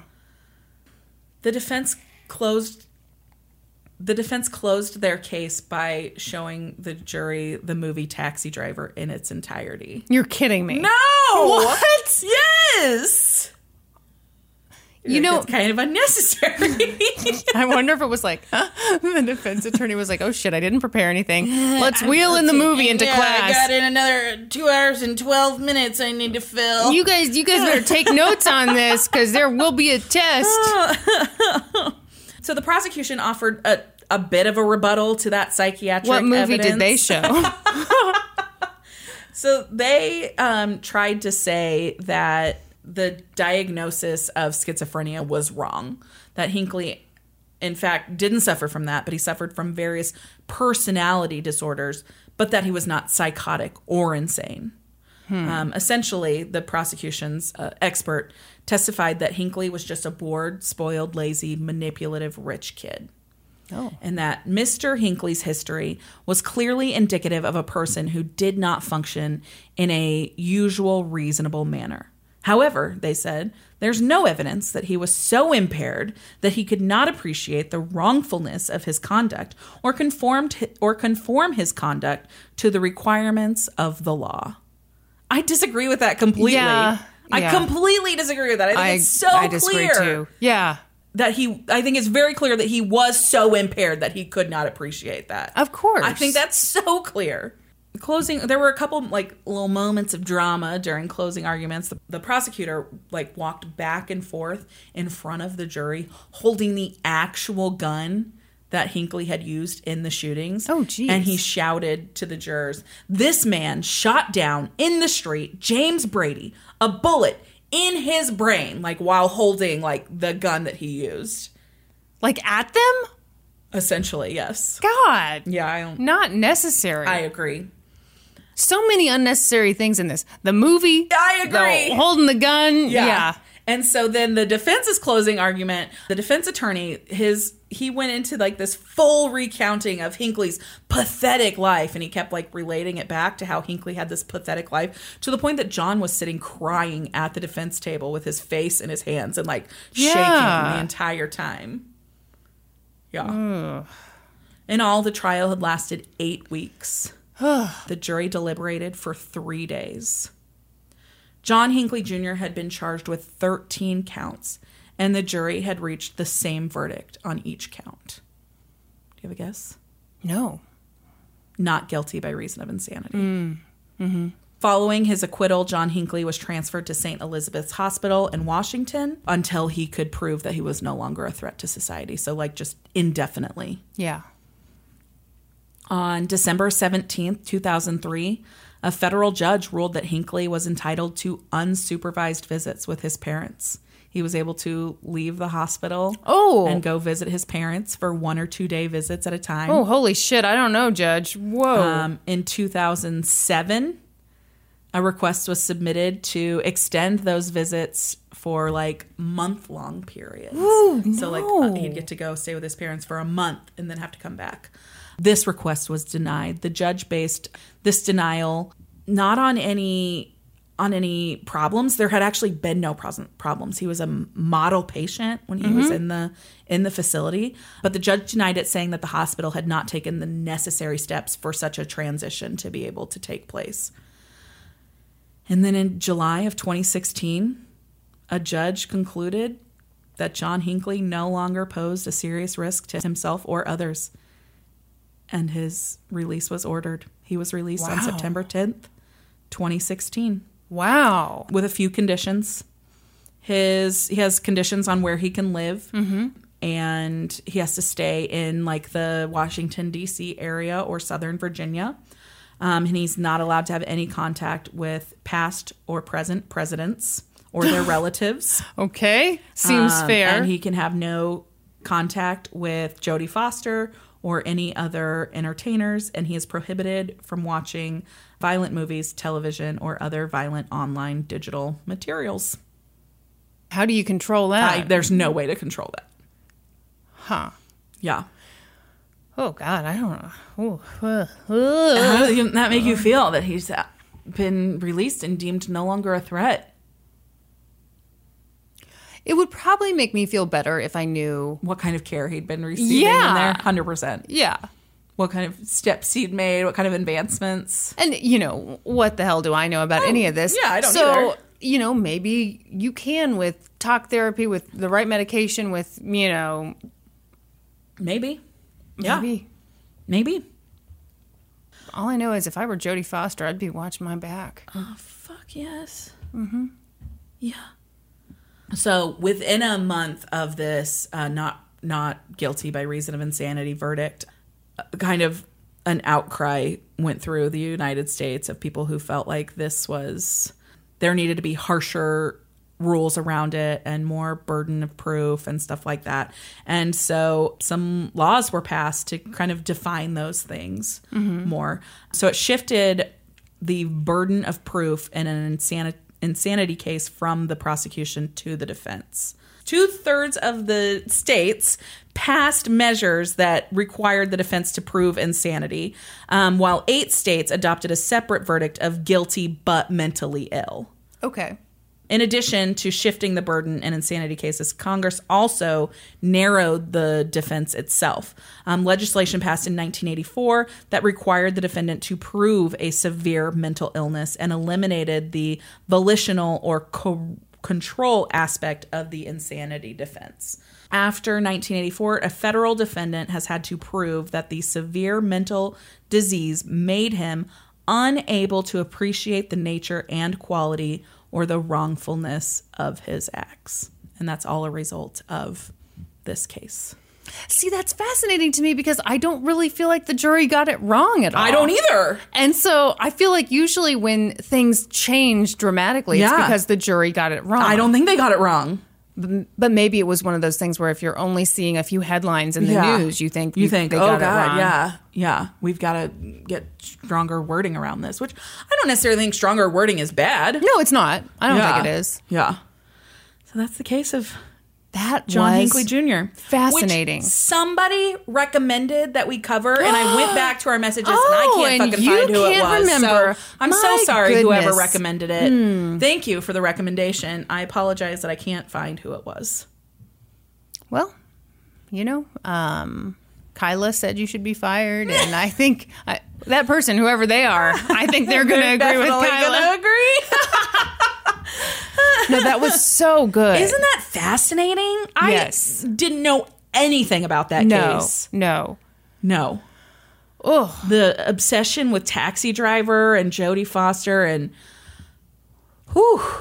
But yeah, I feel terrible for his parents. Like his dad definitely blamed himself for it, and I think he was doing what he thought he was supposed to do. yeah. Oh. Yeah, I mean, when you're following the advice of a professional, you've Yeah. sought professional help for your son, you follow that professional's advice, and then it turns out to not be the right thing. That's Yeah. got to be, Devastating. yeah. Yeah.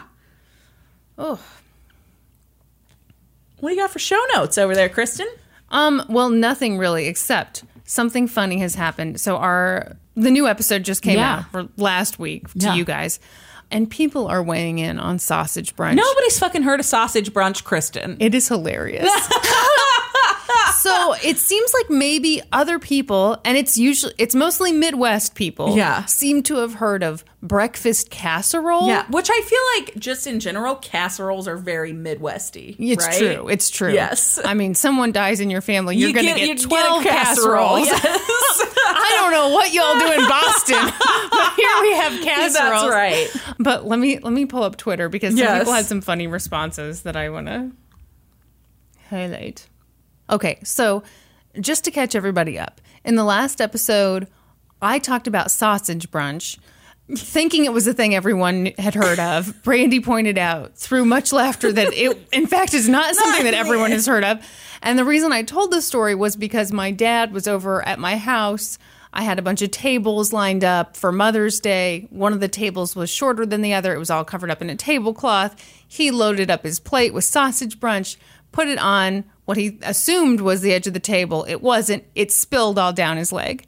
So, anyway, this morning, Jillian reached out to us on Twitter and said, I lived in Kansas for 10 years, and today is the first time I've ever heard of sausage brunch. So then I was like, okay, I retweeted it, was like, all right, has anyone heard of sausage brunch? And then Grant cracked me up. He goes, Is this when a bunch of bears go drinking at 11 a.m.? And then um let's see. Oh, who said the 80s porn? Oh, then then Alex goes, "It sounds like an 80s, 80s porno," porn. which I'd never thought of sausage brunch as sounding dirty. Thanks a lot. this it does. this is a beloved family recipe. Then my dad, of course, tweeted. Oh my gosh, your dad's is my favorite. I laughed so hard. He goes, Sausage brunch, a Pitts family tradition for three generations, best served on a table with no false edges. so yeah, a, a few people. Uh, Bianca said that she she asked a bunch of people. The Illinois person had had it, but he knew it as breakfast casserole, which does not sound like an '80s porno at all. It does not. So my sister Casey said um, that my grandmother makes sausage brunch, and I was like, no, I've never heard of sausage brunch. And she said, well, she calls it breakfast casserole, but it doesn't sound like the same thing to me. But See, Casey claims it is. Yeah, when people when people describe breakfast casserole, it, yeah. no, it doesn't sound quite right because some people are talking about like whole slices of bread. yeah, No, Yeah. that is not what this is. Brandy, rest assured, you're gonna make me sausage. I'm going to make you sausage first, even though I don't know if you're going to like it. But Why won't I like it? you Because know how a, you think I'm a picky eater. I I think you're You picking. think I'm a picky eater? I I gave you that test. Do you remember? I remember. yeah, and it said for sure you were. Okay. because you were like, "Oh, I, I don't like tomatoes. I don't like sauces of any kind. I don't like mayonnaise. I don't like blah blah." you have a long list of foods. It's, it's uh, I have texture issues. Should we take the test right now? No. anyway, so the consensus is that no one has fucking heard of bro- sausage brunch, just as I predicted.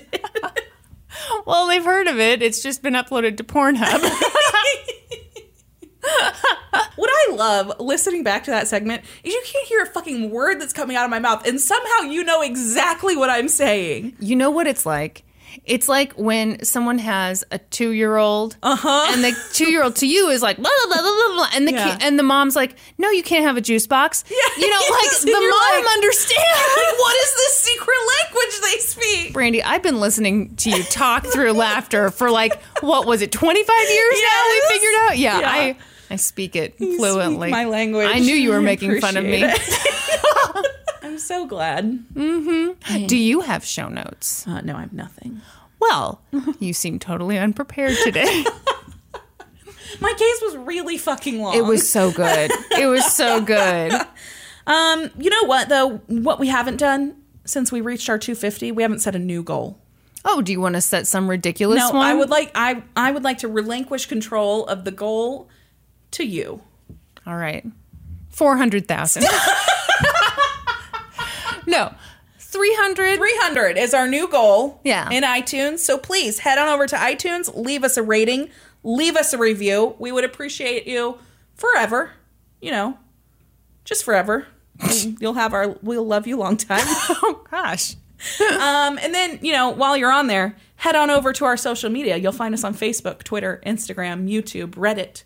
And then be sure to join us next week. When we'll be experts on two whole new topics. Podcast adjourned. And now for a note about our process. I read a bunch of stuff, then regurgitate it all back up in my very limited vocabulary. And I copy and paste from the best sources on the web and sometimes Wikipedia. So we owe a huge thank you to the real experts. For this episode, I got my info from the Vox documentary False Positive How Flawed Forensic Science Fails, The Innocence Project, Wikipedia, and newspapers.com. And I got my info from an article by Denise Noe for Crime Library, famoustrials.com, and Wikipedia. For a full list of our sources, visit lgtcpodcast.com. Any errors are, of course, ours, but please don't take our word for it. Go read their stuff. As humans, we're naturally driven by the search for better. But when it comes to hiring, the best way to search for a candidate isn't to search at all. Don't search, match with Indeed. When I was looking to hire someone, it was so slow and overwhelming. I wish I had used Indeed. If you need to hire, you need Indeed. Indeed is your matching and hiring platform with over 350 million global monthly visitors, according to Indeed data, and a matching engine that helps you find quality candidates fast. Ditch the busy work. Use Indeed for scheduling, screening, and messaging so you can connect with candidates faster. And Indeed doesn't just help you hire faster. 93% of employers agree Indeed delivers the highest quality matches compared to other job sites, according to a recent Indeed survey. And listeners of this show will get a $75 sponsored job credit to get your jobs more visibility at Indeed.com slash podcast. That's Indeed.com slash podcast. Terms and conditions apply. Purchase new wiper blades from O'Reilly Auto Parts today and we'll install them for free. See better and drive safer with oh, oh, oh, O'Reilly Auto Parts. With LinkedIn Jobs, we tap into a network of more than a billion professionals to help you find quality professionals quickly and easily for any role you need. Marketing wizards? Found them. Software engineers? Found. That project manager I could never seem to hire? And found. LinkedIn Jobs quickly matches your roles with candidates with the right skills and experience. In fact, 86% of small businesses get a qualified candidate within 24 hours. Post your first job for free and get started at linkedin.com slash spoken. That's linkedin.com slash spoken. Terms and conditions apply. As humans, we're naturally driven by the search for better. But when it comes to hiring, the best way to search for a candidate isn't to search at all. Don't search, match with Indeed. When I was looking to hire someone, it was so slow and overwhelming. I wish I had used Indeed. If you need to hire, you need Indeed. Indeed is your matching and hiring platform with over 350 million global monthly visitors, according to Indeed data, and a matching engine that helps you find quality candidates fast. Ditch the busy work. Use Indeed for scheduling, screening, and messaging so you can connect with candidates faster. And Indeed doesn't just help you hire faster. 93% of employers agree Indeed delivers the highest quality matches compared to other job sites, according to a recent Indeed survey. And listeners of this show will get a $75 sponsored job credit to get your jobs more visibility at Indeed.com slash podcast. That's Indeed.com slash podcast. Terms and conditions apply.